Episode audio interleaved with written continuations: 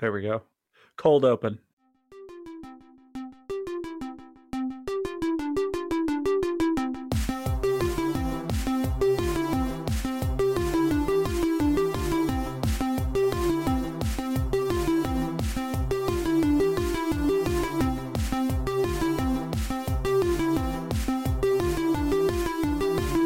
Did you like the cold open on the last one? Fucking Logan going to town on an Oreo. Oh, it wasn't an Oreo. I thought it was a Reese's. Uh, You don't like Reese's? I'm not a big fan of chocolate and peanut butter together. What? What? What is your problem? That doesn't make any sense. Chocolate and peanut butter are like I was I was gonna say something bad. What's what's bad about chocolate and peanut butter? Nothing. I just don't think they go together very well because the first time I tried it was like a hot chocolate with peanut butter mixture. That doesn't sound too good, but it doesn't sound too awful. I would say we can't be friends anymore, but I've said that so many times that it just doesn't even make sense. Uh, don't worry, it'd be like my dad telling me that I'm not his son. No matter how many times he keeps on telling me, the DNA test proves him wrong. I just took a DNA test. I'm 100% your son. You bald cunt.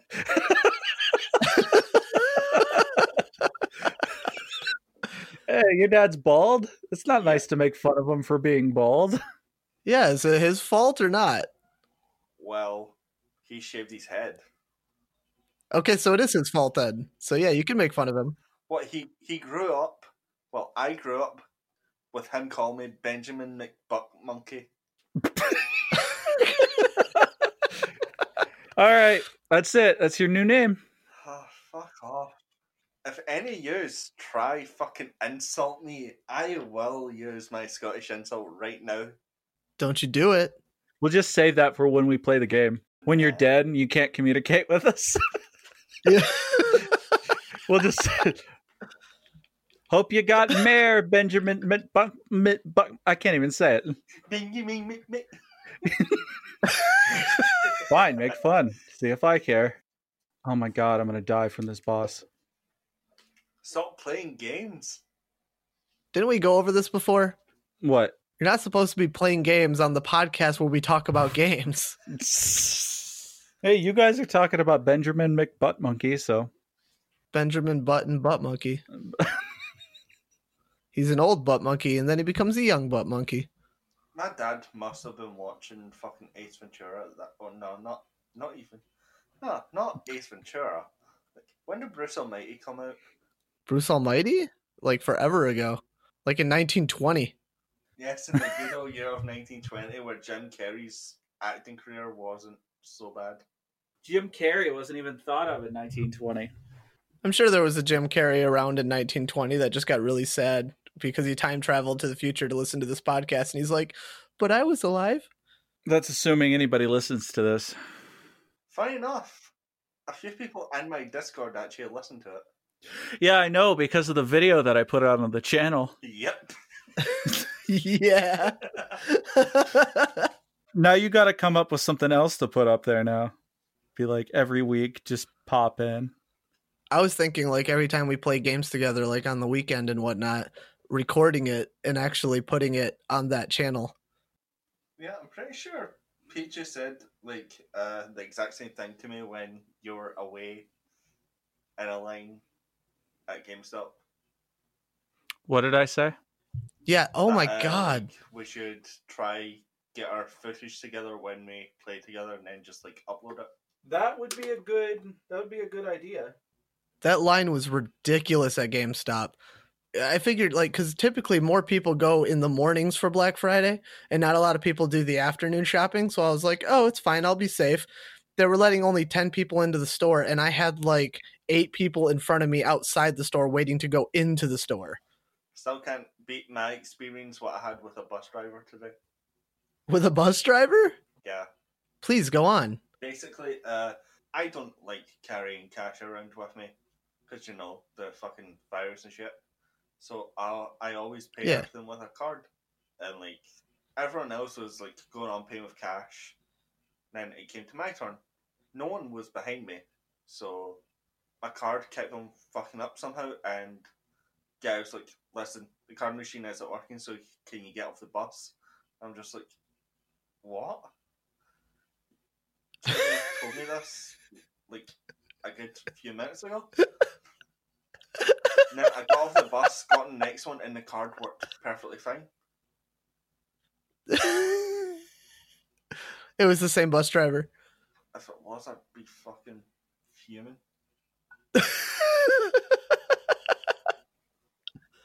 What pissed me off is that the bus driver wasn't wearing a mask either. oh, go figure. Fucking people, man.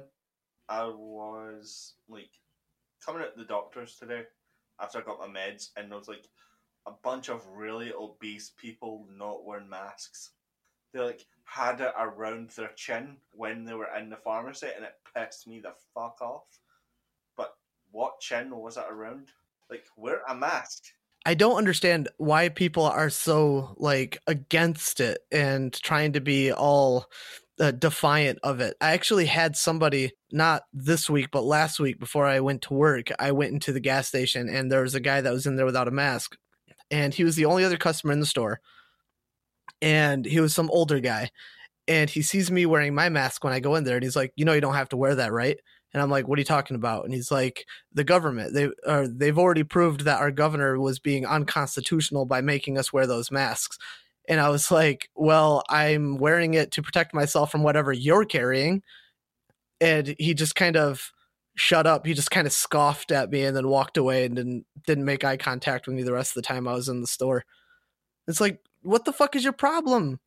Like, th- there's signs on there. Like, businesses have a right to put a sign on their door that says, "We refuse service to anybody that has a mask," and they they just don't. Like, I shame on the business. Don't you mean that doesn't have a mask?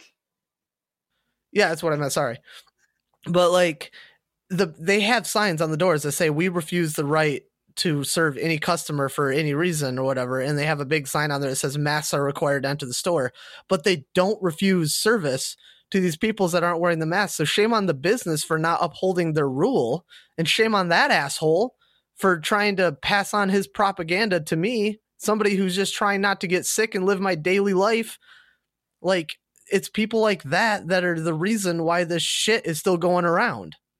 Yeah, have you seen how many tweets I had to send to the fucking retail business called B and M to tell them to actually get their employees to wear masks? It it makes no sense. Like there's a reason why other countries are not having any additional COVID cases because their people are fucking smart in doing what they're supposed to be doing. Meanwhile, over here in America, you got dipshits like that and all these other people that are like, well, it's my constitutional right to blah, blah, blah. And it's like, fuck you, dude. We're trying to get rid of this shit. In my county, they do not require masks. Seriously? There is no mask mandate, and um, there is no lockdown at all. Where I live, there are currently about 22,000 cases.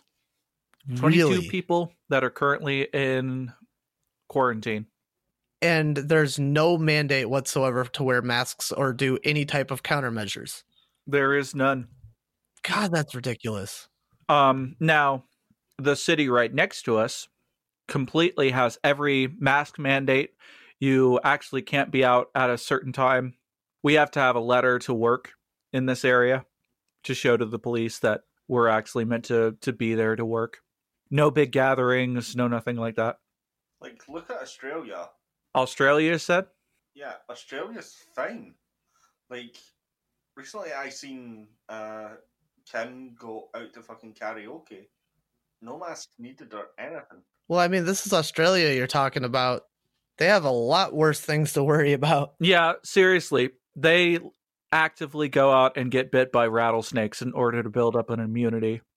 So, Yeah, exactly. Just straight out the womb, thrown into the jungle. pretty much. They don't even have to go very far. They just walk out to their front steps and they're like, oh, hey, here's a snake. They don't go get vaccinations. They get injected with uh, all sorts of uh, snake and spider venom. Why does this remind me of a movie? You're thinking of holes, probably. Nah, nah. She she has uh, rattlesnake venom for uh, nail polish. yeah. Nah, holes is with the weird ass lizards. Shit's crazy.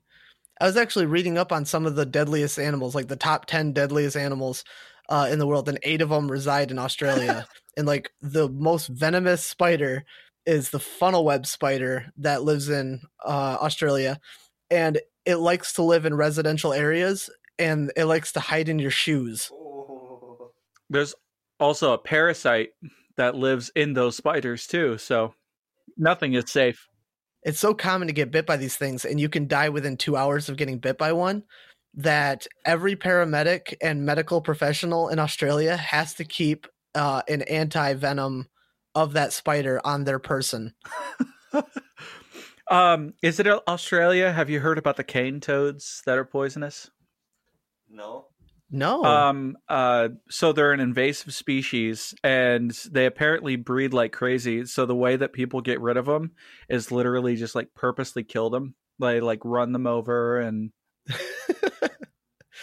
it's like open season I think it's Australia. Yeah, it's open season. This guy is literally on video where he's going like, "Yeah, I just run over as many as I can as I'm going down the street." It's like, oh, okay. He purposely swerves on the road in order to run them over. but at least australia has quokkas so i mean it's not all bad Quokkas? you, you've never heard of a quokka uh, Nope. Oh man, they're the cutest fucking animals ever. They live on Rat, uh, like Rottnest Island, and they're indigenous to this small little island. They have no natural predators, so when people come to visit the island, they'll just walk up to you and they'll take selfies with you and everything. And Ah, that animal. I don't even know how to spell it, but I think I remember what animal you're talking about. It looks like it's super happy all the time. Yeah, super happy all the time. They have like the biggest smiles, but they're not allowed on the main island of Australia because if they do, they will fuck the ecosystem. there was actually a time when one of them got onto a trash barge that was happening, uh, going by the island and made it onto the mainland, and it became like uh, a national security risk. Everybody was looking for this fucking quokka Oh god. it, it was on their news and everything. They're like, you need to find this fucking thing. Don't kill it because they're they're a protected species, but we need to find it, we need to capture it, and we need to get it out of here as quickly as possible. Huh. Yeah. That's really funny. This little this little piece of shit, he could really fuck things up, huh?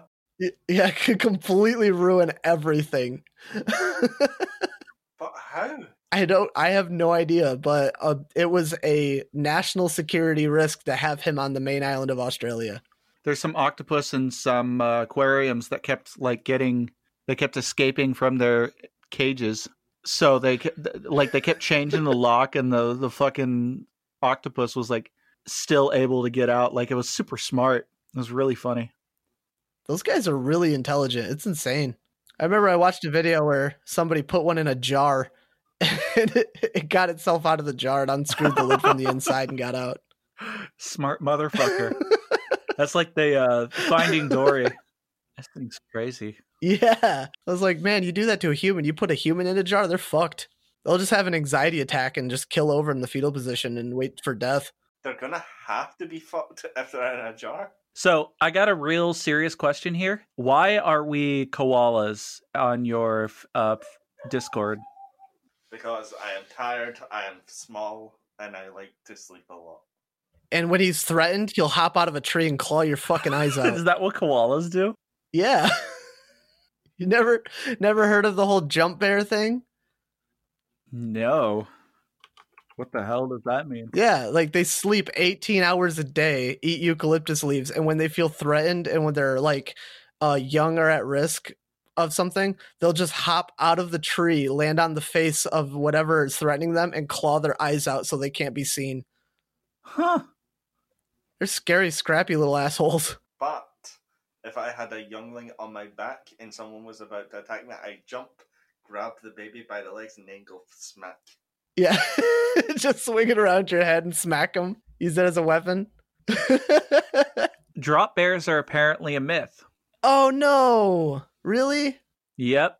It's a hoax uh, made up by uh, uh, Australia for uh, for tourists. I wanted that to be true. I wanted it to be true so bad. Yeah, so it's actually its own separate animal, and it has its own fictional scientific name, which I will never be able to pronounce. Oh. Thyl- Thylarctos plummetus. Yeah, I wonder where they got that name from. Thylarctos plummetus is a hoax in contemporary Australian folklore featuring a predatory carnivorous version of the koala. Man, I just ruined your day, huh? yeah.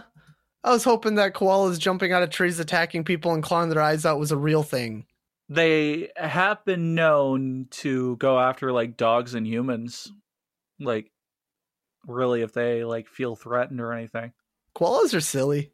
Apparently, they sleep a lot because they eat leaves that are very high in fiber, and it takes a lot of energy to digest them.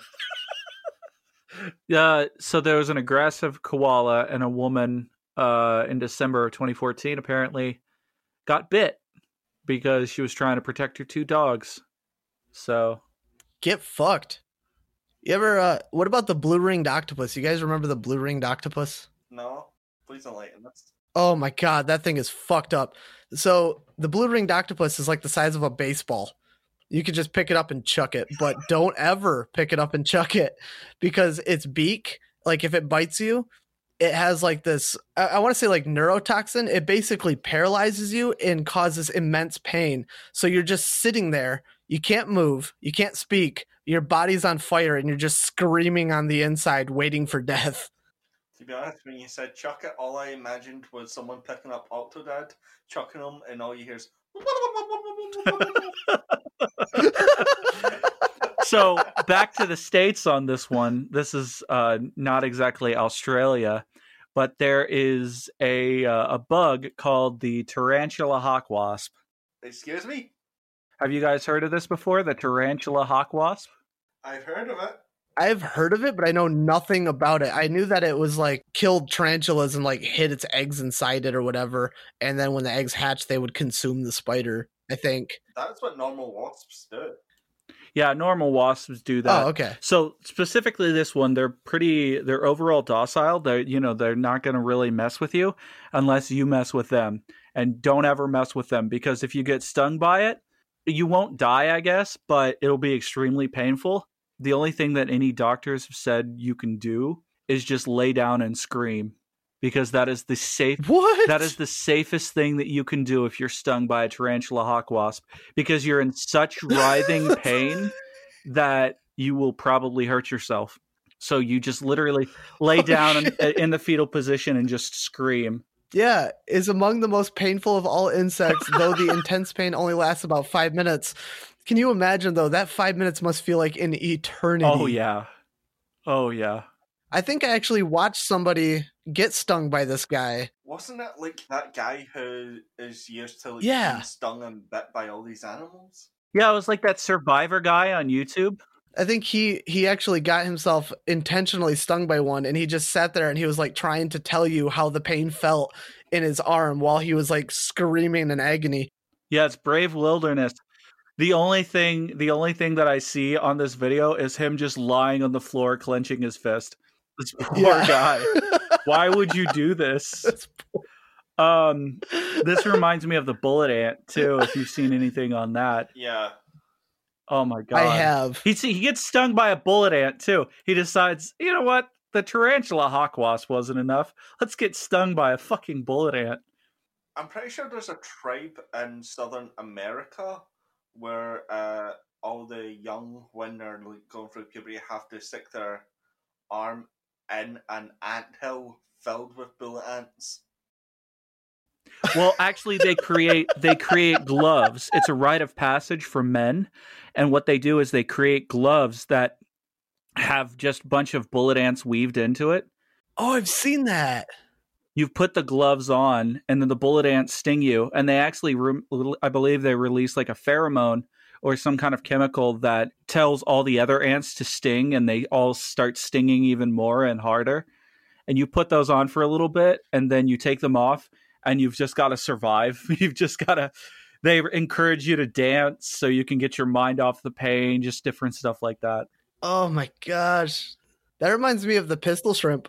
The pistol shrimp? Yeah, you've never heard of the pistol shrimp? He's actually not a shrimp. No, it's like a little crab or whatever. Or not a crab, like a lobster or something like that. He's got two like uh arms like underneath his face or something and he he just he can hit something with such speed that it, it can break shells. Oh no no no no. The the the pistol shrimp has one enormous claw and one small little claw. Oh, I was thinking of a I was thinking of a different thing. He snaps like he snaps his claw. Oh, this is actually what one of my favorite Pokemon are based after. The what? There's a Pokemon based on the pistol shrimp that I basically use in most of my playthroughs. Clauncher, that was it.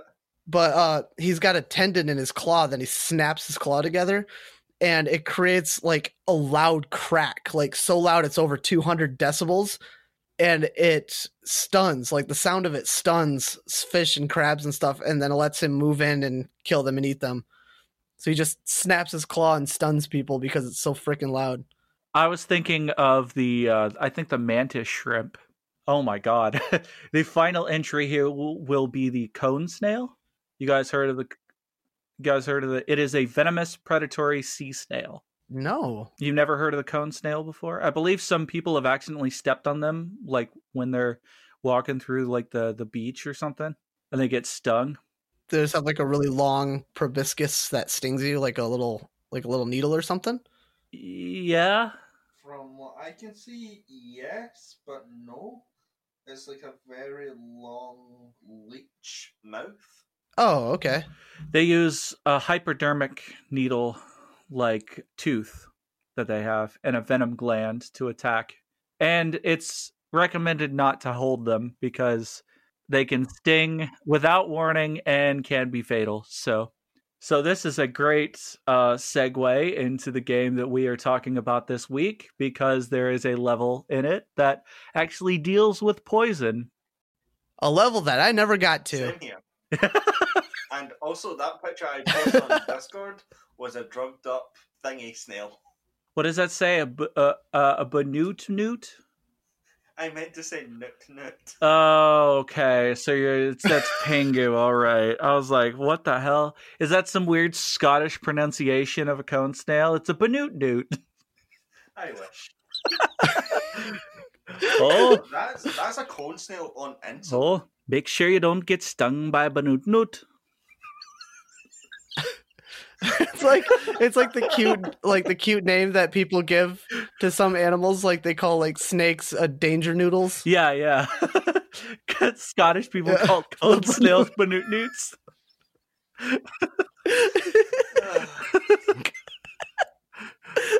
Hey, you showed us Scottish Disney, so it's only fair. how did johnny die oh he was stung by a banut newt You don't sound Scottish, you sound African there.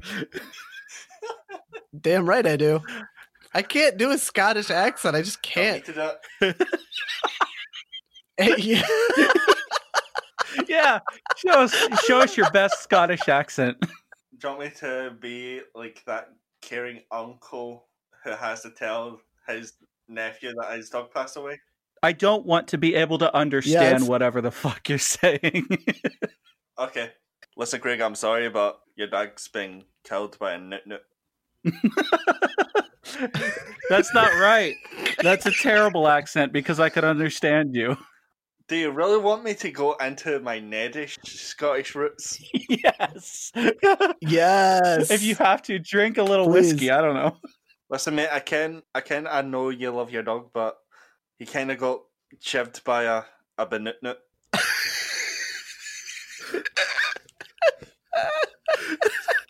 he kind of looked like a, bl- a brown a brown thingy on the floor, just going. "Yeah."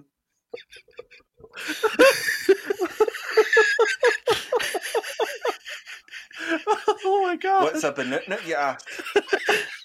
now, have you ever seen a clam sticking out its tongue? Imagine that, but very long. Speaking of funny, we're going to talk about a game that we totally decided that we were all going to play for this week's podcast, but only Yeah. Peaches did.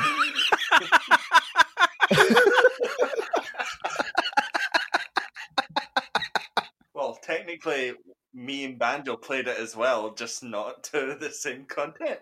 Hello and welcome to the Joysticks and Lunatics podcast. I am Banjo Man Dude Guy. And I'm Overpowered Peaches. And I am the chubby nerd Logan. We totally didn't forget to put this at the start. Okay, so how how far how far did how far did you guys get?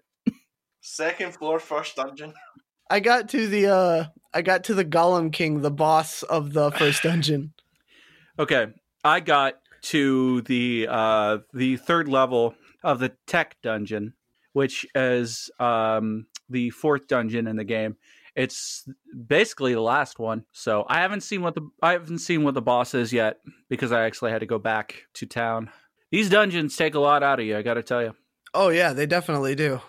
I would know 100%. Same here because I have screamed so many times on that stream. Uh stream?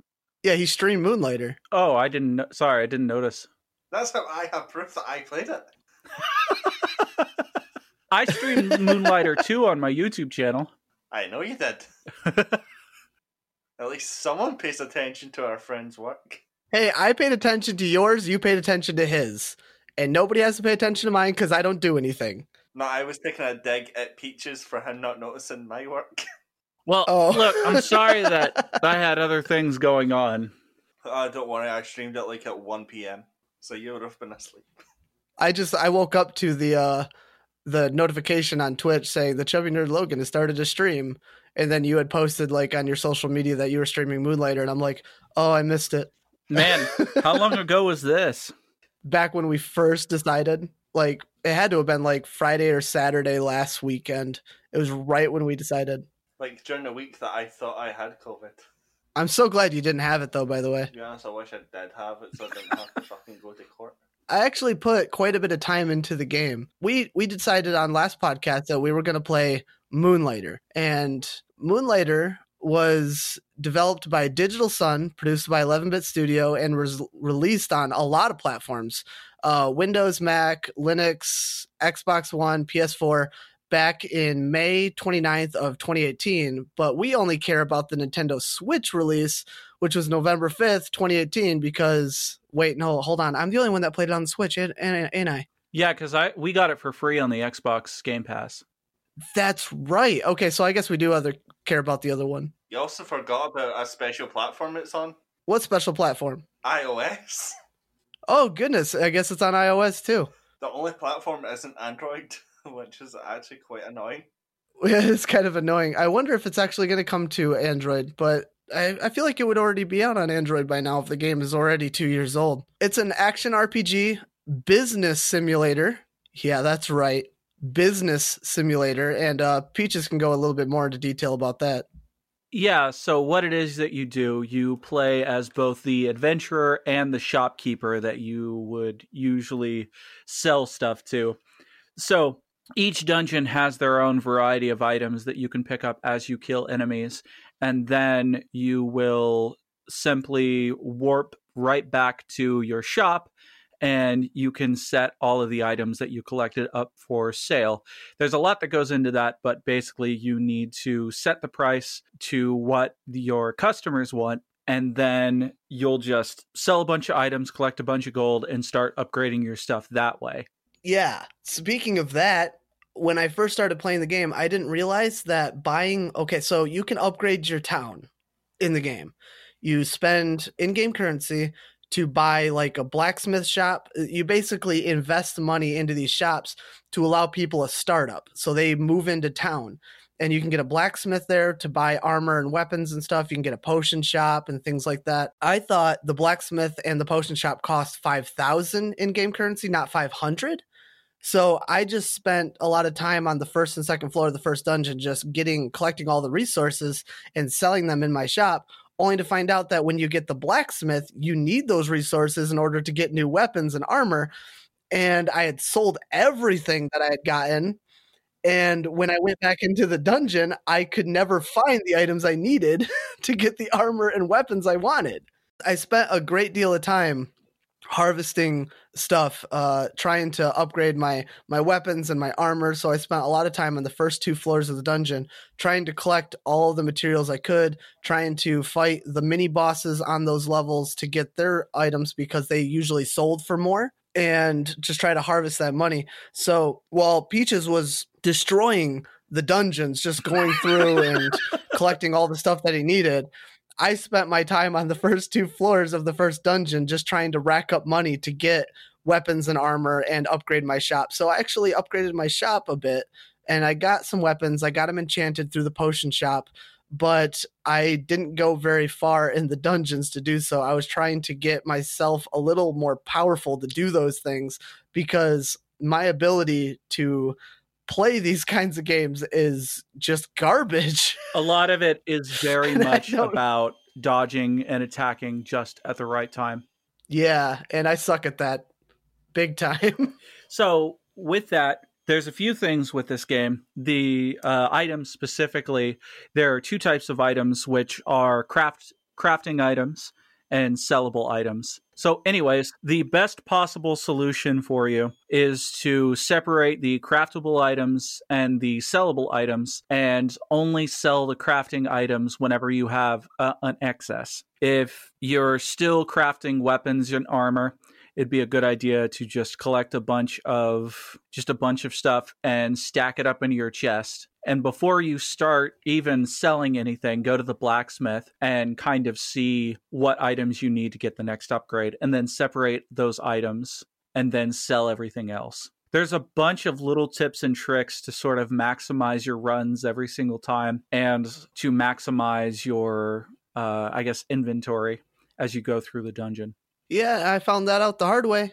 That's for sure. So when you sell the items, like Peaches had said, you have to set the price, and you do that by you put the items out, and every time a customer goes to pick up the item, they have a little e- emoji face that appears above them, and uh, depending on that face, you'll know if the item is priced too high or even priced too low. Because uh, if it's priced too low, then they get really excited about the item and they buy it immediately. And then there's also a face that you know that the price is fair and just right. So you just follow those faces. You watch as the customers come in, and you can change the prices on the fly too. So while you're manning the shop, you can go over to where you have all the items on the table, and you can change the prices right when somebody says, "Oh, well, that's too high." But if it's too low, they're going to pick that item up right away, and you have to sell it at that moment. You can't change the price to increase the price unless you put more of that item out. And you can only sell like four items at a time at the very beginning but when you get more money you can upgrade your shop to increase the amount of places that you have to set items up. And you can get like a bargain bin uh, that you can put items in that are like 75% off or 50% off or whatever one that you have you can get a cash register that encourages people to tip you a certain percentage of the items that they're buying. So what you can do is uh, you can start kind of putting like even if you have an abundance of an item you can put just one up there and see how it sells until you get the price right. And then you can put bundles of that item up there so that people will buy them in bulk and you get more money that way. And watch out for the thieves too yeah I, that's something i never encountered yeah so i don't know if it's for an upgraded shop or if it's from the very beginning but occasionally you will have a thief run in and try to steal something that you're selling and they've even taken stuff out of the hands of people that were taking this item up to actually buy it so he'll run for the door and try to get out. If he gets out, then you what? lose that item. But if you're able to roll into him in time, you'll get your item back and he'll be out of there. And you could just set your item right back and try to resell it.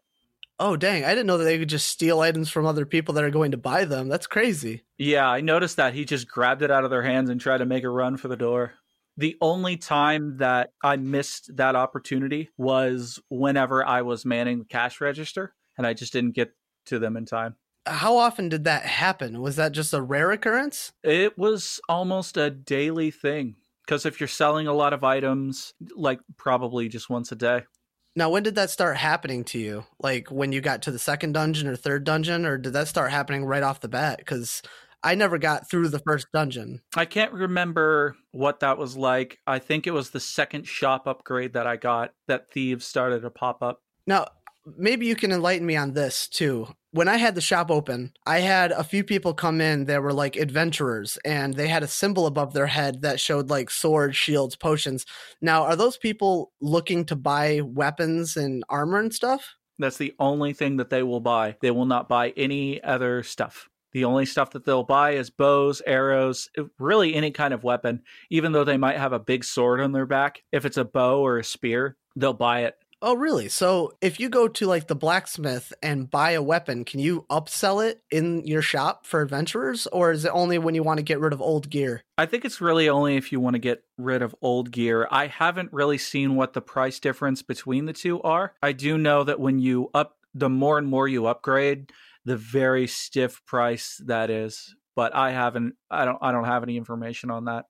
And what about you, Logan? Like, how how successful were you in your shopping escapades? Basically, I tried my best to learn the prices on the go.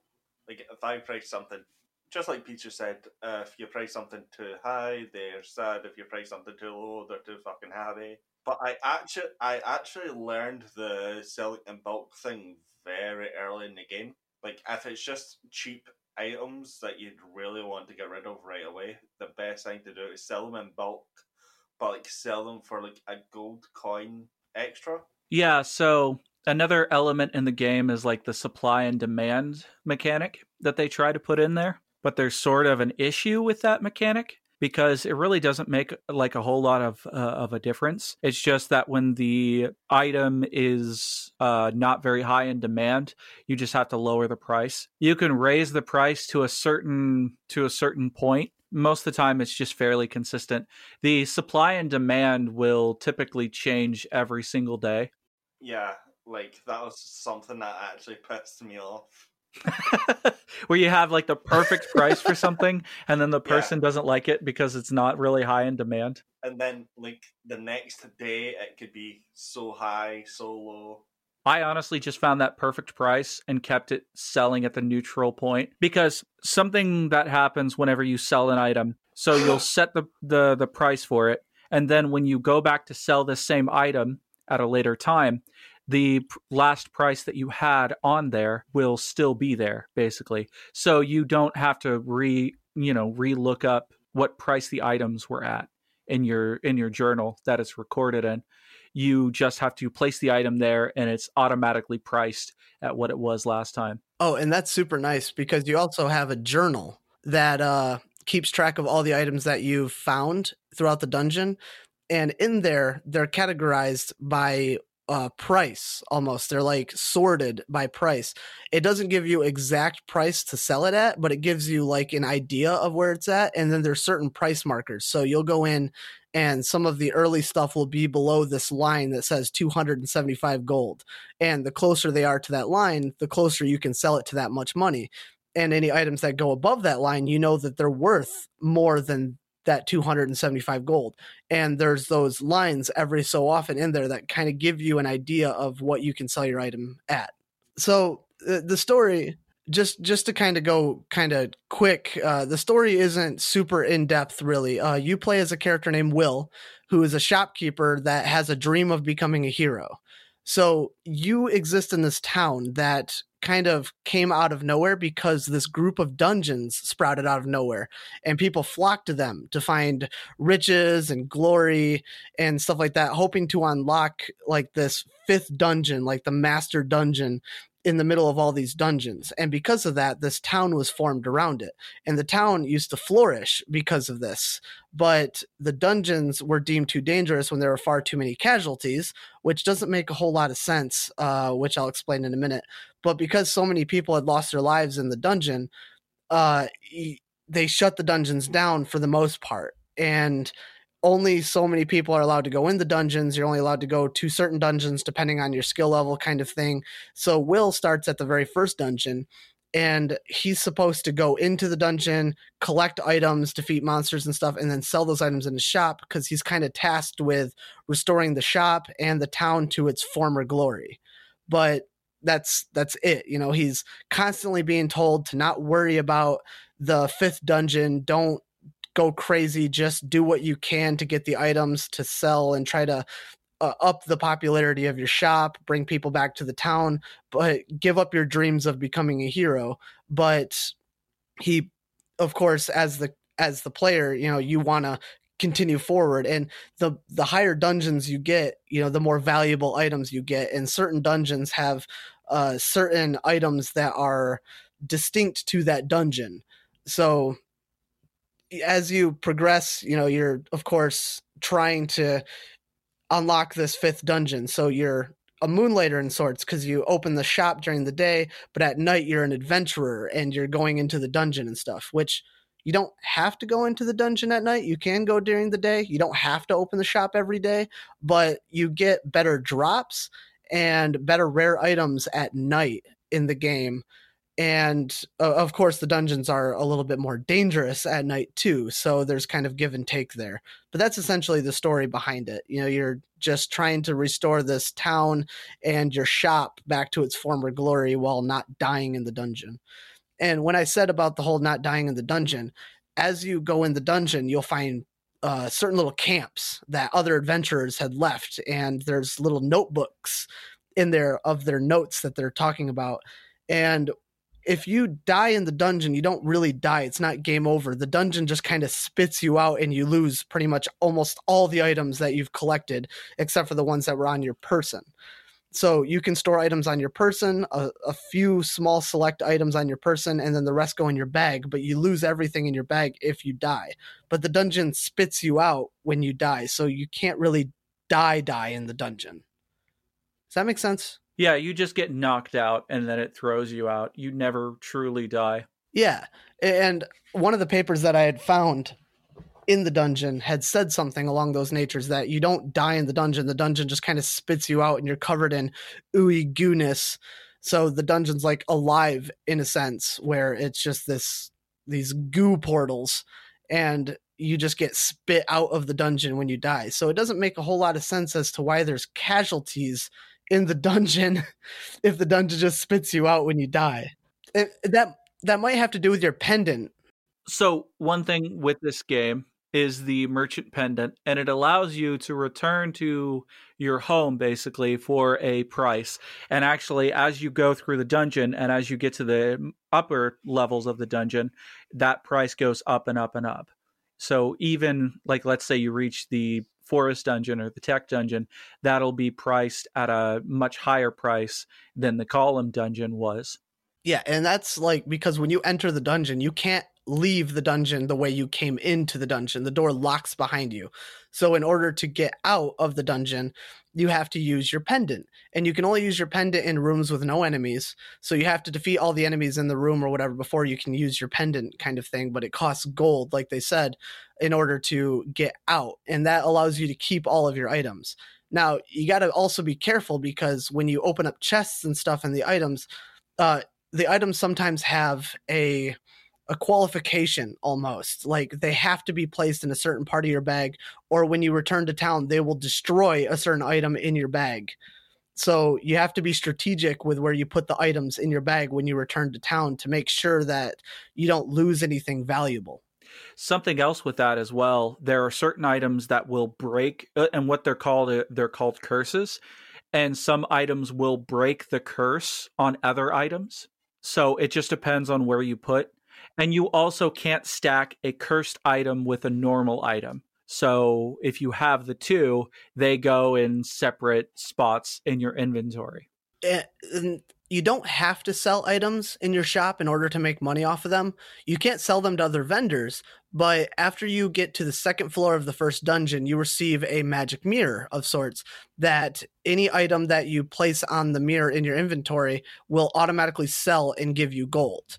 Now, you don't you only get a fraction of what you would normally sell it for in your shop so if you want to delve further in the dungeon and try to get more rare items and your inventory is full up of a bunch of stuff that uh, honestly you wouldn't sell for a whole lot in uh, your shop anyway you can just drop them in the mirror get rid of them free up space and get better items as you progress through the dungeon mm-hmm.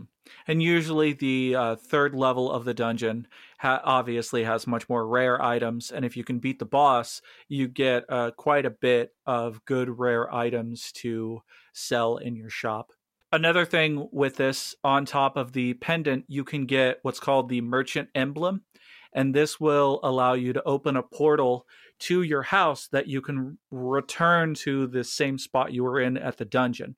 So let's say you get all the way to the uh, third level of of the golem dungeon, and your inventory is full. You're low on health, and if you have the money, you can open up the uh, merchant emblem, and this will allow you to go back to your house, heal, put all of your items away, and then go back to the door before you face the final boss and you can go in there with full health, kill him, grab all the good stuff, go back to your house. Oh, that's cool. When do you get that? Uh, I believe it is the third level of the dungeon.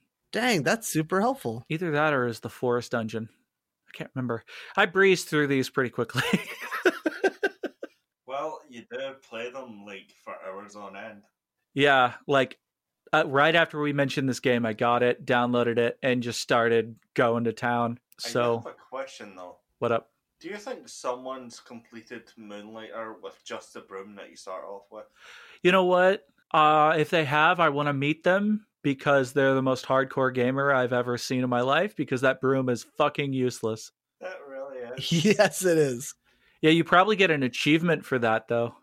Who goes into a dungeon with a broom thinking that, oh, I can fucking, you know, smack these golems? You know what? I'm gonna do these it. I'm gonna stream it.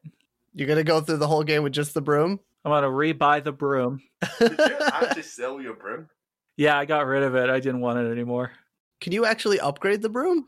I don't know about upgrading the broom. Uh, I did not see anything like it. It just sounded like it was a starting weapon. That's all it was, and it was likened to the uh, to the spear. So with that, there are a couple different weapons you can get. You can get a sword and shield, which you can attack, obviously, but then you can block attacks with the shield, but it has a very short range. You can get big swords, which are very slow, but they do a lot of damage. You can get spears, which you have a very long reach, but they're not quite as much damage as the big swords. You can get gloves, which are shorter range and can't you can't block. Can you block? I could didn't notice that. No, you can't block with them. Usually they come with some sort of thing. You can attack a lot quicker. Yeah, you can attack pretty quick. And then there are bows that you can equip for obviously long range attacks. And you can have two weapons. Yep. That you can switch between. So it'd be good to have uh, kind of depending on what your play style is and how you sort of go throughout the dungeons. I have the spear and the bow because it allows me to kill enemies before they they're even able to reach me or attack me. And with the bow, you're it like let's say there's a long gap that you can't get over or something or you know for whatever reason you could just use the bow on them and kill them pretty quickly. Can we talk about the little jelly fucks that like keep on sneaking up behind you and dealing damage to you, and even if you turn around and attack them, no damage is fucking dealt to them. something else that you can get in this game are I don't know if you guys have seen them or got them yet, which are the pets. When you go throughout the game and you kill an enemy, you can get basically what is an egg. And after a few days, it will hatch and it'll allow you to have this little uh, smaller enemy f- follow you around and help you with stuff. I had the jelly uh, character follow me around, and I would always get hit by an enemy jelly because I did not realize that that wasn't my pet, that it was actually an enemy, and it came up and whacked me from behind. Oh, dude, is that those little ones that are like next to your shop? Yeah, that's what they are. Oh, I had like three of those, but I never had any of them accompany me. I didn't know I could. I never investigated. Yeah, so you can get one of the drones uh, that will pick up items for you. Uh, those are pretty cool. They can fly over like long gaps where you wouldn't normally be able to go, and just uh, just they do all sorts of different things. Like the jellies or the fire jellies, they give you their abilities. So the regular jellies, you'll be able to stun stun enemies, and you'll be able to hit them more and kill them faster. Or you can get the fire ability from the fire jelly and you can catch those bastards on fire. So, you know, it just depends on what kind of pet you want to have come along with you. Dang, that's really cool. I didn't know about that. I didn't I had no idea that you could get them to come along with you. It just adds a lot of different inventory management to the game on, you know, what sort of status effects you want. Oh, so the dungeons, they're like a procedurally generated kind of thing where where not so much procedurally generated, sorry, but it's it's like a roguelite, you know. So each room that you go into is a different room. You know, you're not going to be going in the dungeon and expecting the same rooms every time, but it's set up in the same style as like the original Legend of Zelda game where you'd enter a room and that that whole screen is that room. And then some of them have doors that go up, left, right, down kind of thing so that you can go into those rooms after you defeat the enemies. Some rooms you don't have to defeat the enemies to skip out on. Uh, but most of the time you have to defeat all the enemies that are in that room. And there's holes in the floor, there's gaps between platforms, there's also rocks that uh, or rocky floor tiles that if you step on them, they'll break and uh, be a pit that you can fall down into, which actually you can enter into a room and sometimes you'll see little sparkles or something in a pit. And if you go in there, you'll find hidden rooms that could have items in them and certain treasures and stuff. And there'll be a rope in the center of the room that lets you go back to the room that you previously were in. So sometimes it's not bad to explore some of those pits that you can fall in so long as you know that there's a room underneath them. So with this, there are five different levels, but officially four different levels. So there's the Golem level, which it's just normal. There's no status effects that you really have to worry about. There is the forest level, which their status effect is mainly poison. There are poison pits on the floor that if you run into, obviously you'll lose uh, some health for a little bit of time. And then there's the desert level, which it's the same general idea. There are lava pits around the floor that if you run into, you'll catch on fire. And then there is the tech level, which it's the same the same idea there are water pits around the floor filled with electricity you step on them you'll get electrocuted and then the fifth level which is a secret one like you had just mentioned banjo it is called the wanderer dungeon and this is like instead of sparklies and the uh, pits you see this green goopy stuff looks like it's gushing out. If you roll into that pit, you'll be able to go into the secret dungeon and bypass the entire level of the dungeon that you were at after you beat the Wanderer Dungeon's boss. And you'll get a you'll actually get a special item or a special weapon that uh, allows you to use it during your run in that dungeon and when you leave and you go back to your house, that wanderer item, that wanderer weapon disappears. Yeah, which I never encountered. I never never encountered the the goopy uh, stuff yet. And that's if you'd ever encounter it. But as you go through yeah. the game, uh, you get harder and harder Wanderer dungeons. So the Tech Wanderer dungeon is much harder than the Golem Wanderer dungeon and that's not even including the DLC, which just adds a bunch more to it as well. But I haven't seen much of the DLC. Yeah, that's essentially the game. You go into dungeons, you kill a bunch of dudes, mess their shit up, steal all their stuff, and then sell that stuff to all the unknowing townsfolk. So as you go, you can purchase shop upgrades, but you can also get, like Banjo mentioned, you can get other people into the town. You can uh, support their startups, which is the Forge, uh, the Potion Enchantment Shop, what's called the Le Retailer, which you buy the materials from him that you don't want to collect in the dungeon. So let's say that you needed a particular component, you just go over to him, you'll buy it at a higher price, but you won't have to go through a dungeon just to try to find it if you'll even be able to find it. That'd be fucking useful. The other thing that you can get is uh, it's a it's a hawker, which basically you can buy decorations from him for your shop, and these decorations will they do a variety of uh, of things. They can increase the time that customers will uh, will stay in the shop. You can increase the number of customers that can come in. You'll reduce the chances of a of a thief coming into your shop. Just different stuff like that that decorations will do. And then finally, the last thing, which is the most useless person ever, which is the banker.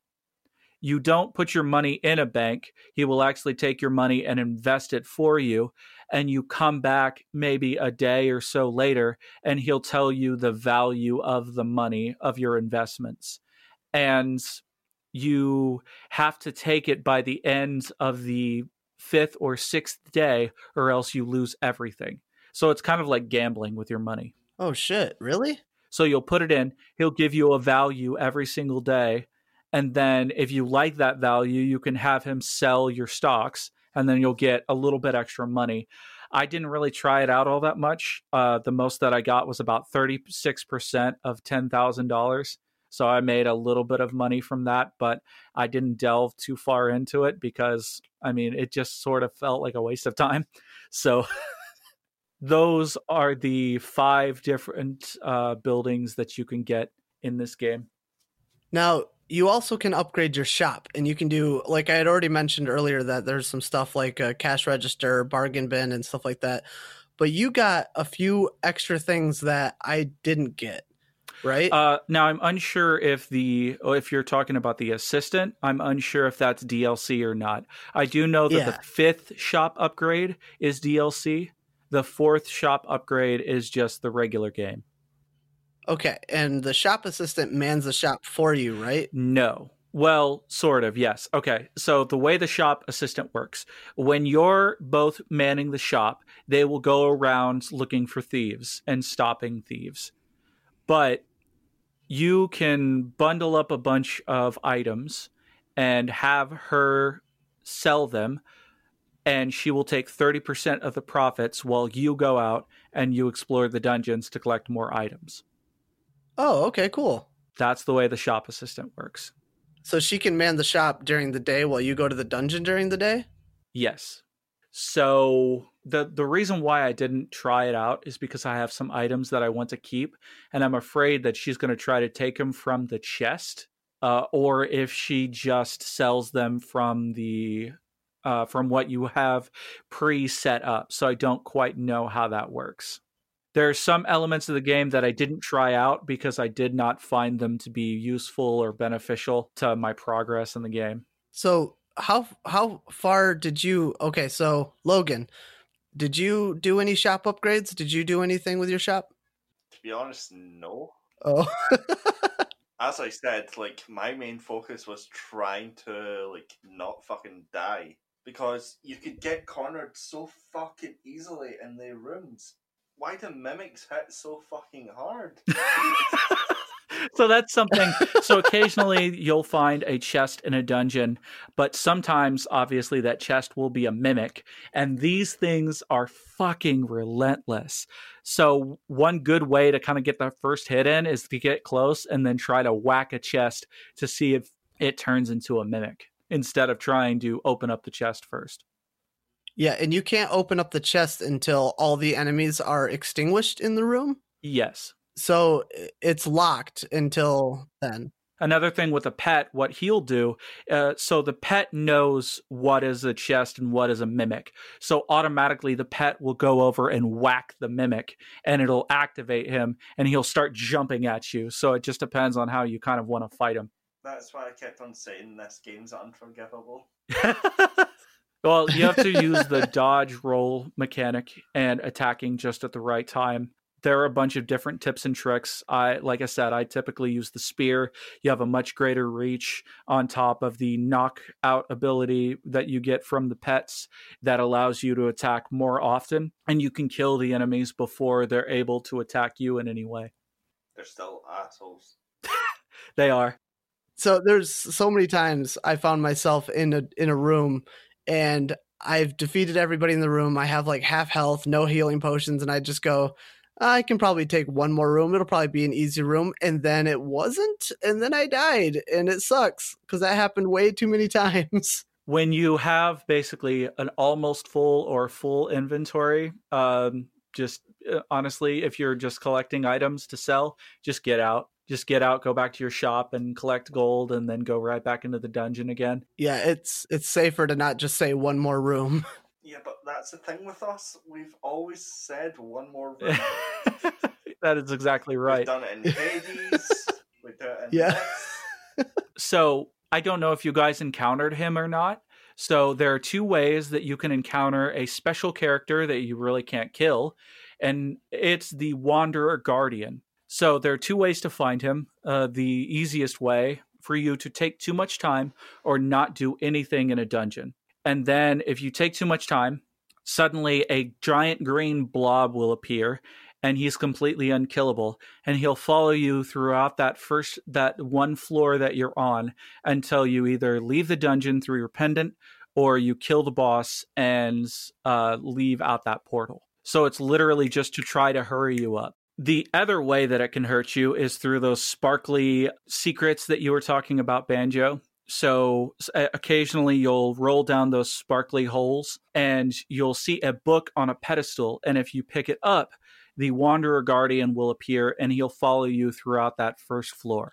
So it can completely ruin your run if you're planning on collecting items or beating the boss if you pick up that book. So it's this giant green blob that follows you around and you cannot kill it until you actually leave. And you haven't discovered the the purpose of those books, right? You just said that they sell for a high value, but you haven't figured out if there's anything extra to do with those books. Not at all. So each of these books, they are unique to each dungeon and they come in 3 volumes, but I have not figured out what they are for, so I literally just kept them when I found them. I never had to worry about the Wanderer Guardian uh, taking too much time because I died way too quickly for that to be a problem. Or if you just leave the game alone and not pause it or something, then he'll just suddenly appear and kill you. The other thing is, I see on my notes that the book on the pedestal increases your boner size, which I can neither confirm Oh, nor yeah. deny.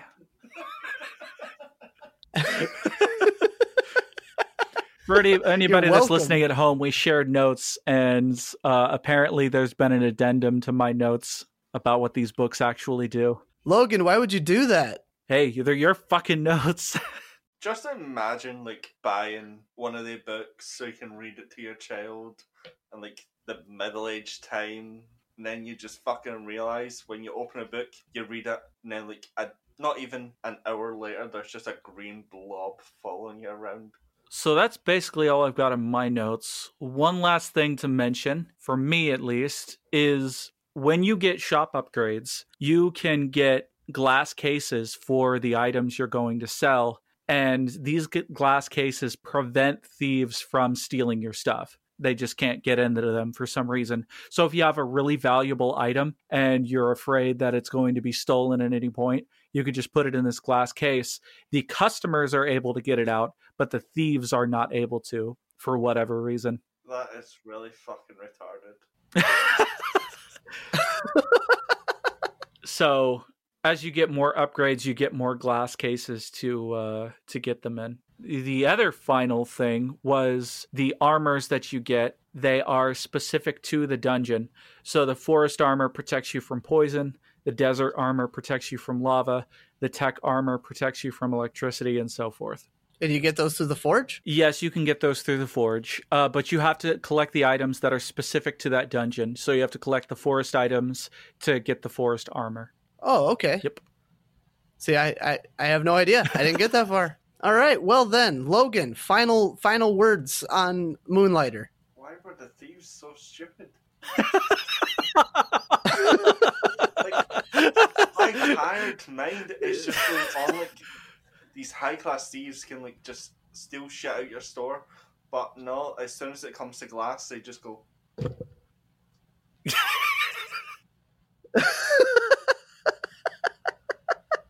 It's like, what? Yeah, I can see it, but I can't touch it.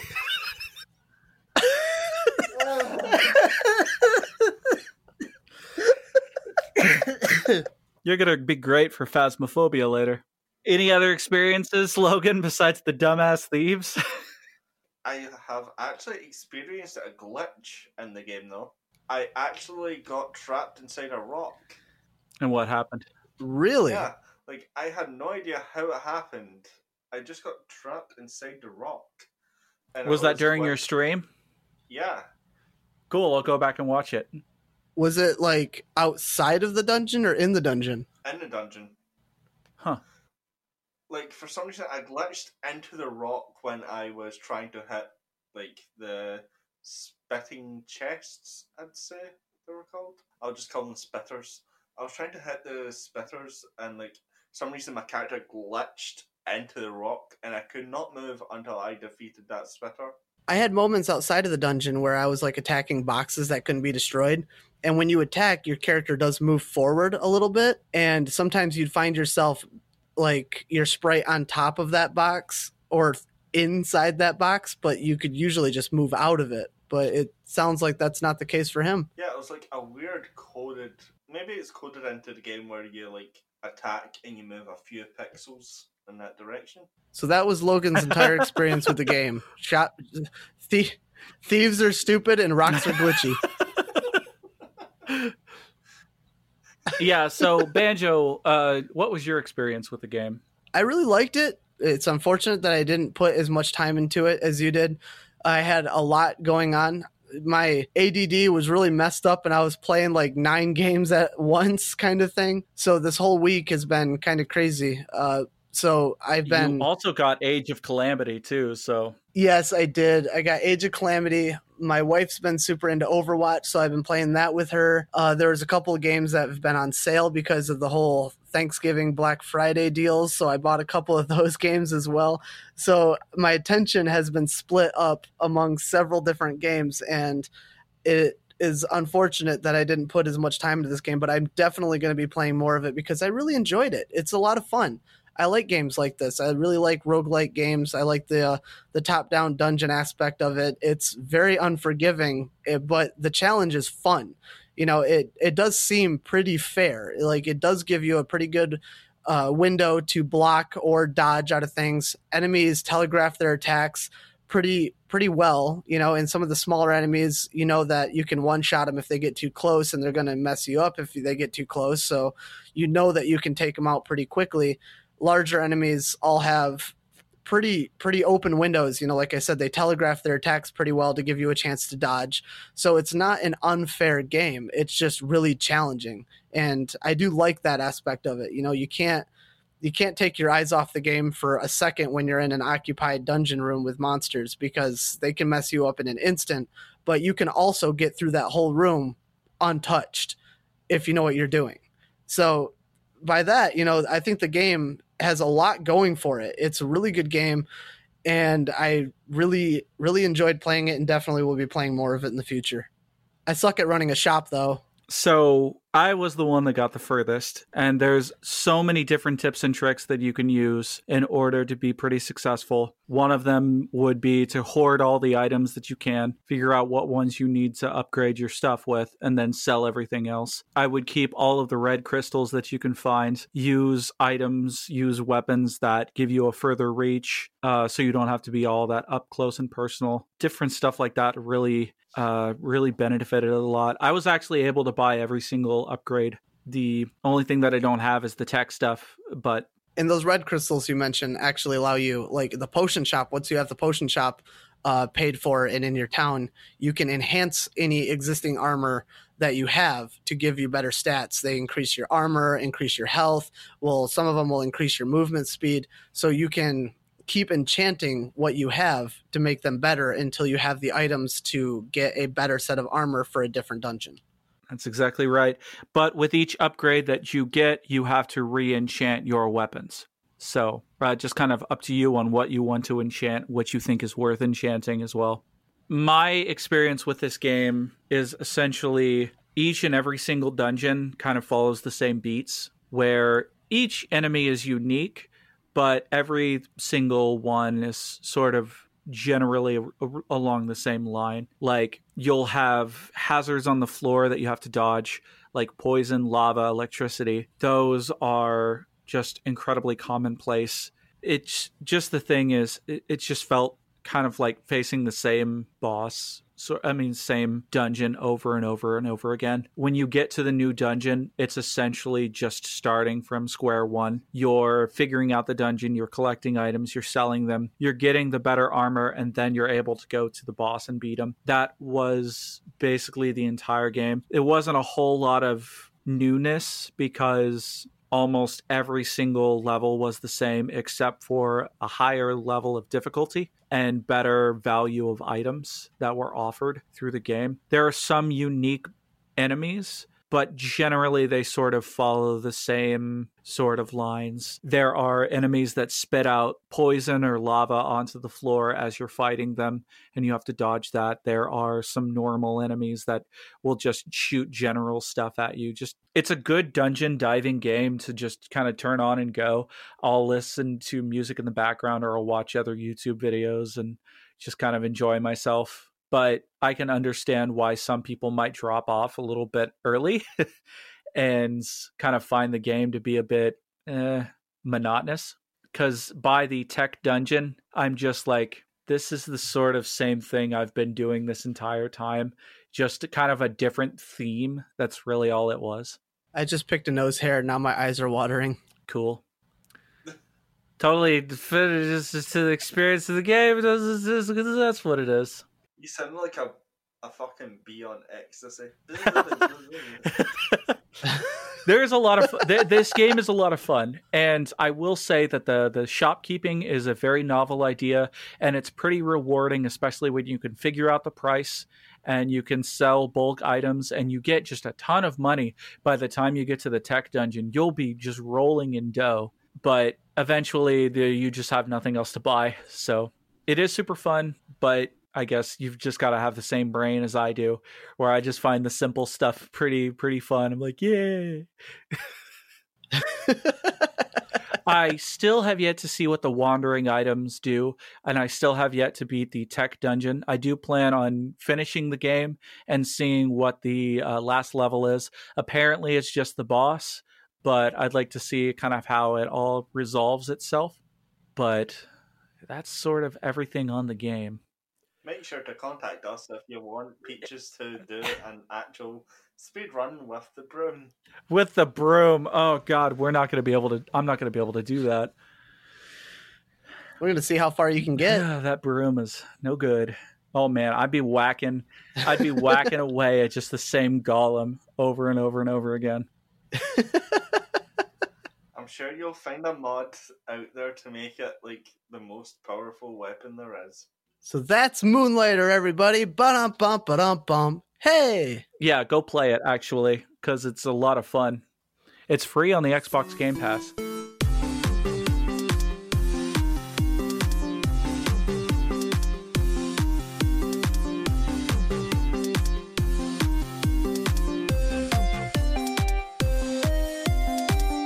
We we had quite a lot to say about Moonlighter. I was actually surprised that we talked so much about Moonlighter. There was so much, and there was actually one last thing that I never got to. I think it was something really small.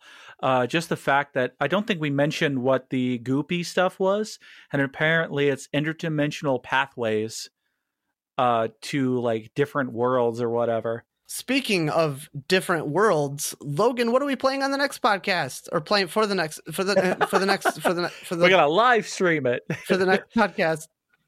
it's called Scatman. okay, the next game we shall be streaming. No, next game we shall be reviewing is Nexomon Extinction. Nexomon gotta maybe catch them all, and hopefully they don't die. STDs. Nexomon extinction. Gotta catch yes. them all. STDs. And it, oh Okay, no! What? what the hell is this game? So Okay, basically, Nexomon it as the, off. yeah, you go ahead. as, uh, sorry, Banjo. you know, you go ahead. Make sure you got steel toe boots for this podcast because we step on each other's toes. Basically, it started off as an app for iOS and Android called Nexomon, which grew in popularity within the Pokemon community and within role-playing game community because people seen it as like quotations a Pokemon clone. But it actually like grew its own fandom, and it's like it's got kind of a meta community. Like it has many fans, but not many people talk about it. As like it's The game is very meta as well. I have never heard of it. Okay. So I've I've played it for a little bit. I actually have it on Switch and for PC. I bought I, I pre-ordered it uh on or not pre-ordered it, but I bought it off of like Amazon or something, uh a hard copy for the Switch. And while I was waiting for it, it was on sale on Steam, so I just bought the Steam version to play it a little bit.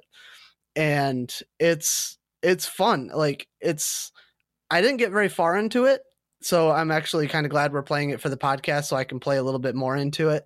But the game is, as far as I've experienced so far, it's very meta. Like it's very self-aware. It knows it's a game. There's actually a character in there that makes reference uh, like that all the time to the story or to the game itself. It's pretty funny. Like it has a a more of a I, I, I don't know like grim vibe to it than Pokemon. Pokemon seems pretty upbeat. You're just going around collecting monsters to become the champion kind of thing. Of course, there's a group of baddies and whatnot. But in this, there's actually like, uh, as far as I know from the story, yeah, though there's just destruction. Like there's a bad Nexomon that's turning other Nexomons against humans to kill humans. Like that's that's the thing in this. And uh, I assuming that's why the game is called Nexomon Extinction because you're trying to collect all these Nexomon on your team so you can battle the bad guys that are like this cult or whatever that are trying to aid the Nexomon extinction. I don't know. I haven't gotten that far in there. So it seems like the the Nexomon are actually trying to actively destroy humanity and there's only a few safe spaces like safe towns that are left for humans to live in because they're being constantly murdered by these creatures that's that's as far as i've gotten in it so far I believe that describes it. Yeah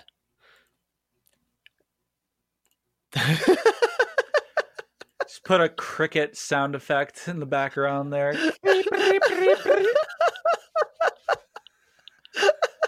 Well, we All don't right. want to talk too much about it. Yeah, exactly. But uh, what would you say your predictions are for it, uh, Logan? Have you played it?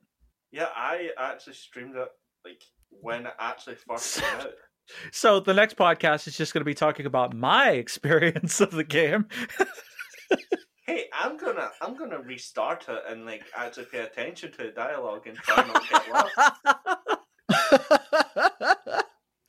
not skip through everything Yeah, but the narrator's voice sounds so fucking familiar from the like an anime industry, and I cannot put my name on it, like finger on it. Like I have done research for it, I cannot find the narrator's name.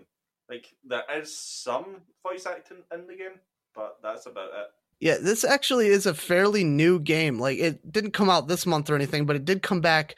Uh, it came out in August 28th of this year. So it's still fairly new, still fairly fresh off the presses. So there's not a whole lot um, on the game. Uh, Actually, the game itself does not even have a Wikipedia page, which is surprising because I thought everything had a Wikipedia page. Hell, I probably have a Wikipedia page, but it does have a wiki uh, with a lot of stuff on there for its gameplay and stuff like that. So it's essentially uh, all all new. So we're going to be experiencing this game from the from the get go. I don't know why I clicked over to my Moonlighter notes, uh, I, but I did. Yeah, uh, you basically start off with you can choose from nine starters, but you could find the starters later on in the wild of the ones that you didn't pick. Yeah. So that's one thing that I noticed in the game. Like, so the short amount of time that I played in the game, I realized that certain Nexomon are considered rare or ultra rare, common, uncommon. So all the starters that you have, you don't have to worry about just like picking a starter and not getting all of the others. Like you said, there's nine starters in the game. And all the others can ultimately still be found in the wild, but they're just rare Nexomon. So if you find one, you definitely want to catch it. And that's it's interesting. I, I liked the aspect of this because it feels like it's going back to Pokemon roots almost. Because a lot of the new Pokemon games, you have like a EXP share right away. So when you are leveling up one of your Pokemon, it levels up your whole party kind of thing. That is not the case with this game, as No, far as I've discovered. Uh, there might be an EXP share item later on in the game, but it's not at the beginning. So you are only leveling up the Nexomon that actually see battle. Speaking of Pokemon, uh, Nintendo is broadcasting something at the end of the year from the, the from the International Space Station, What? And no one gives a fuck. No, I care. I no nobody like else. Nintendo's broadcasting something from the oh god, Roxas. Basically, uh, Nintendo's broadcasting something from the International Space Station. I let me find out the exact date because everyone has a speculation it's for the Diamond and Pearl remix because you know time and space. That would make sense. Yeah, that would make sense. That would be okay. I would hope that they would. I, I figured they would bring it to the Switch, right? I mean, they're not giving two fucks about the 2DS, 3DS thing anymore. Their entire focus has been on the Switch lately, which makes sense. I mean, it's it's a portable and home console. Why would you want to put stuff exclusively on a portable console when you can when you have this I don't want to say powerhouse because it's not, but it in comparison to like the 2DS and 3DS hardware, it's a hell of a lot more powerful than those. So like, why make games for those anymore? Do they still make games for the 2DS and 3DS? No, they uh, actually got discontinued from making games last year. Really? Really? Yeah. But the Nintendo Wii is still selling Shows how- fucking Just Dance games. Oh yeah, for sure. I know that they're uh shutting down all like online servers for the Wii U. Like next year, I think in March, they're finally discontinuing the online service for uh Super Mario Maker or whatever for the Wii U. And that was released pretty close to the end of the Wii U's life, so that'll pretty much mark the end of like almost all online services for the Wii U. Yeah. Also, I looked up the date. It's New Year's Eve from the International Space Station. New Year's Eve. That is, I'm definitely going to be paying attention to that because that sounds interesting. It, it makes sense that it would be a Pokemon game. Like, I have this joke that it's going to be Ken Sugimori just riding a giant plushie. like, in space. Space Cowboy. So, Banjo, But yeah, Nexomon. you Yeah. do not have a Wikipedia page, but I found a few interesting things. Oh, go on. I found stuff from 2013. Oh. I found your Reddit. Oh no, stay off that. oh, it's too late for that. And I think I found your Teespring too. what the hell's a Teespring? Oh yeah, Teespring. That was back when I was like first starting pixel art. I had a there's a thing, a Teespring where you can put designs on t-shirts and stuff and sell Oh, t-shirts and whatnot. Yeah. and uh, I created that a while ago just to see like if anything was of interest. Of course, nothing did. Nothing was interesting at all for anybody to buy. But I put forth the effort to try to see if there was anything that I could do. But my pixel art was garbage. So How long ago was this? this, the Teespring thing, Oh man, we're going back in time here. yeah, how long ago was the Teespring? it had to have been like, oh, it had to have been like two years ago or something. Two or three years ago. Okay. Yeah, I was gonna say couldn't find a Wikipedia I- page, but when you I found everything else. Yeah, that's it's not hard to find me on the internet, and uh, I I pray I pray for I pray for anybody that does find any of my stuff on the internet. Back to Nexomon and everything. it I'm actually really interested in playing more of this game because apparently it has over 300 uh, unique Nexomon to capture in this game. So that's pretty crazy that you know a game. I don't want to say it's a Pokemon clone because it has its own base following and everything and Pokemon can't really hold the capital on monster hunting or uh, capturing games and stuff like that. It's just the cornerstone of that particular genre, I guess. There are several other games out there like that. Like what is it? Uh, Dragon Rancher, isn't that Monster one? Rancher. Monster Rancher, thank you. Monster Rancher. And then, you know, you got Digimon. Digimon games let you do that stuff, right? That's more of a a capture game and stuff. So there's there's other games out there that are Uh, sometimes. yeah. So there's there's other games out there that have that genre. It's just Pokemon is the number one that people go to. But I'm excited to see all the different designs they have for the Nexomon in this game.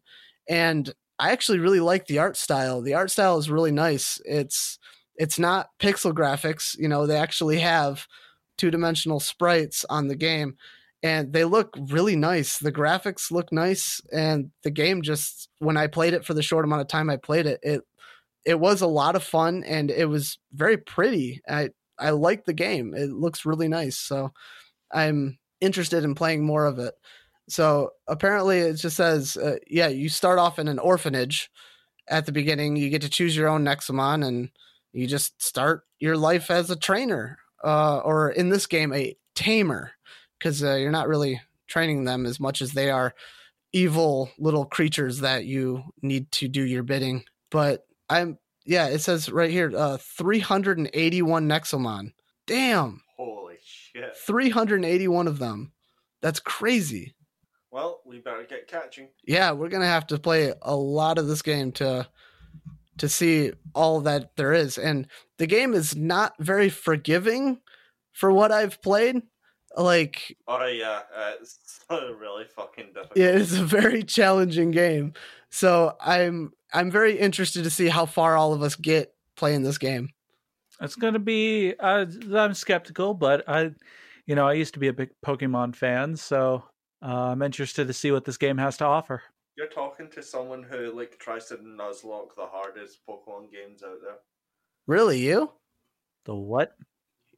You play you do nuzlockes? Yeah, and well, yes, on my phone, but they're so fucking terrible. And like, even this game is so unforgiving. Like trying to grind is almost impossible Yeah, it's really difficult. unless you go to the right areas. Yeah, it's gonna be a fun one. I'm very interested to see how three or how far all three of us get in this game before the next podcast.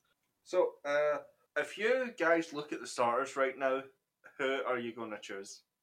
The starters. Let me take a look I'm- real quick. I'm not looking at the starters. I'm looking at, at Banjo's search history. Don't do that.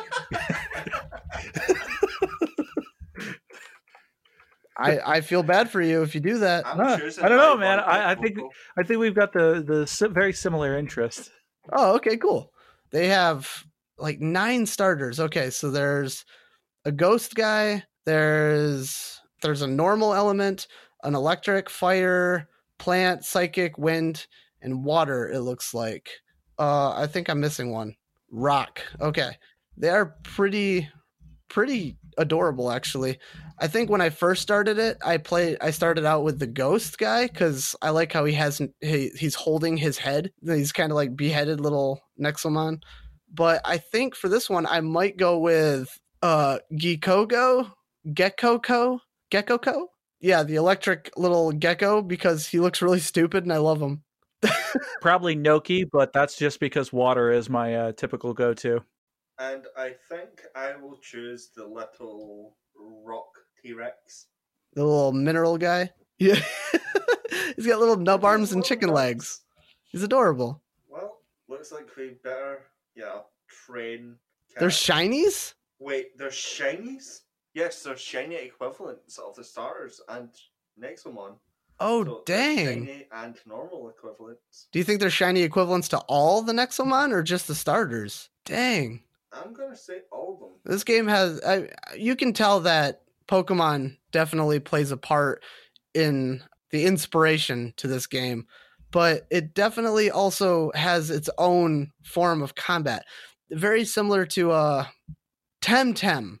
Yeah, so Temtem is a MMO monster capturing RPG and it has the same kind of playstyle as that because if I remember correctly, your Nexomon have stamina and your moves take certain bits of stamina and then you you attack and the more powerful your moves the more stamina it takes and then once you run out of stamina your Nexomon basically have to rest to build up that stamina in order to use more powerful moves again. So you have to be very strategic uh, with your combat but I can't remember all the details so I'll definitely go more in depth with that on the next podcast but I remember it's not like like Pokemon has PP, but you know your your your powerpoints. I'm a child. I'm sorry. PP for this move. when she tells you to go deep. I'm a child, but I'm uh I'm gonna go ahead and install this game right now, and I'll be getting getting on it here very shortly. So once we end the podcast, it will be a good time to start. Oh shit! I think he wants. I, I, I think. Yeah, I think something. he wants to stream something. Yeah. I did not stay up to almost quarter past one in the morning just for you to fucking bail out on me again. See, he's very upset because he wants uh he wants to actually survive a round of phasmophobia. Best of luck. Hey, I survived the the first two games we played. Just Linda made my PC crash. Yeah, after you threw your flashlight at the ghost. All right. But there we go. That what hold on. Actually, Peaches, you didn't give your predictions on the game. I thought I did. I thought I said I really enjoyed Pokemon and I'm interested to see what this is like. Uh, I can imagine it has very similar elements to Pokemon with uh, some v- variation. Um, let's see what else. You get to customize your character, which is pretty neat. You mean customer characterization? Yes.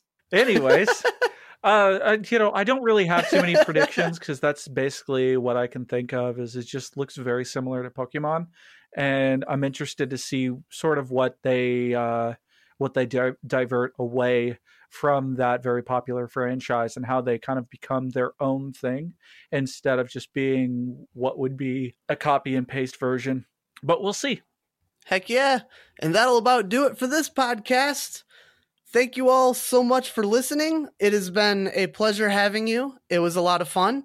I know we kind of went off the rails on a, especially at the beginning, but it's it it's been a it's been a very fun one. So uh, be sure to follow us on any of our social medias. We're on Twitter at Joystick Loons, on Facebook at Joysticks and Lunatics, as well as a YouTube channel that we have where we also post the podcast if you don't have any other means of listening to it. Or if we want to post anything that may be game related or just silly in general that includes any of us or maybe all three, you can find us at Joysticks and Lunatics on YouTube. And you can catch this podcast on any of your podcatchers. You can find us on Spotify. You can find us on Google. And apparently, you can find us on Apple. Uh, I just I contacted the support and they said that it was under a different ownership. So I think I was just logging in under the wrong username. So I'm a doofus. Yay. So yay, we're on everything. So be sure to listen to us on whatever you want. If you want to, you can refer us to a friend, whether you love them or hate them. It can be good either way. So be sure to also give us a rating if you don't mind. Ratings are super helpful for us early podcasters. It helps spreads the word and everything. So you can send out any tweets or Facebook, share us on anything to get the word out and get more people to listen in on this this thing that we have going. And uh, be sure to follow us on any of our own personal Twitter accounts. You can find me at BanjoManDG. You can find me uh, at Overpowered Peach. And you can find me at the Chubby Nerd One. And be sure to watch the Chubby Nerd on Twitch as we will be streaming uh, or he will be streaming a lot and will occasionally include streams that will also include uh, myself as well as Peaches. So be sure to follow him on there to watch all of the silly Scottish uh, antics. And speaking of Scottish antics, Logan, how about the uh, insult of the week? Uh, I have been holding this in for a good week now. This is a good one. Okay, so. Your ma has a fanny like a skydiver's mouth and a face like E.T. had a cum stroke. Jesus. oh, that's a lot. That is a lot to deal with. Jesus, man. You guys do know what fanny is slang for, right? Yes, yes, okay, I do. We've seen yep. plenty of uh, Scottish Disney to know what fanny means.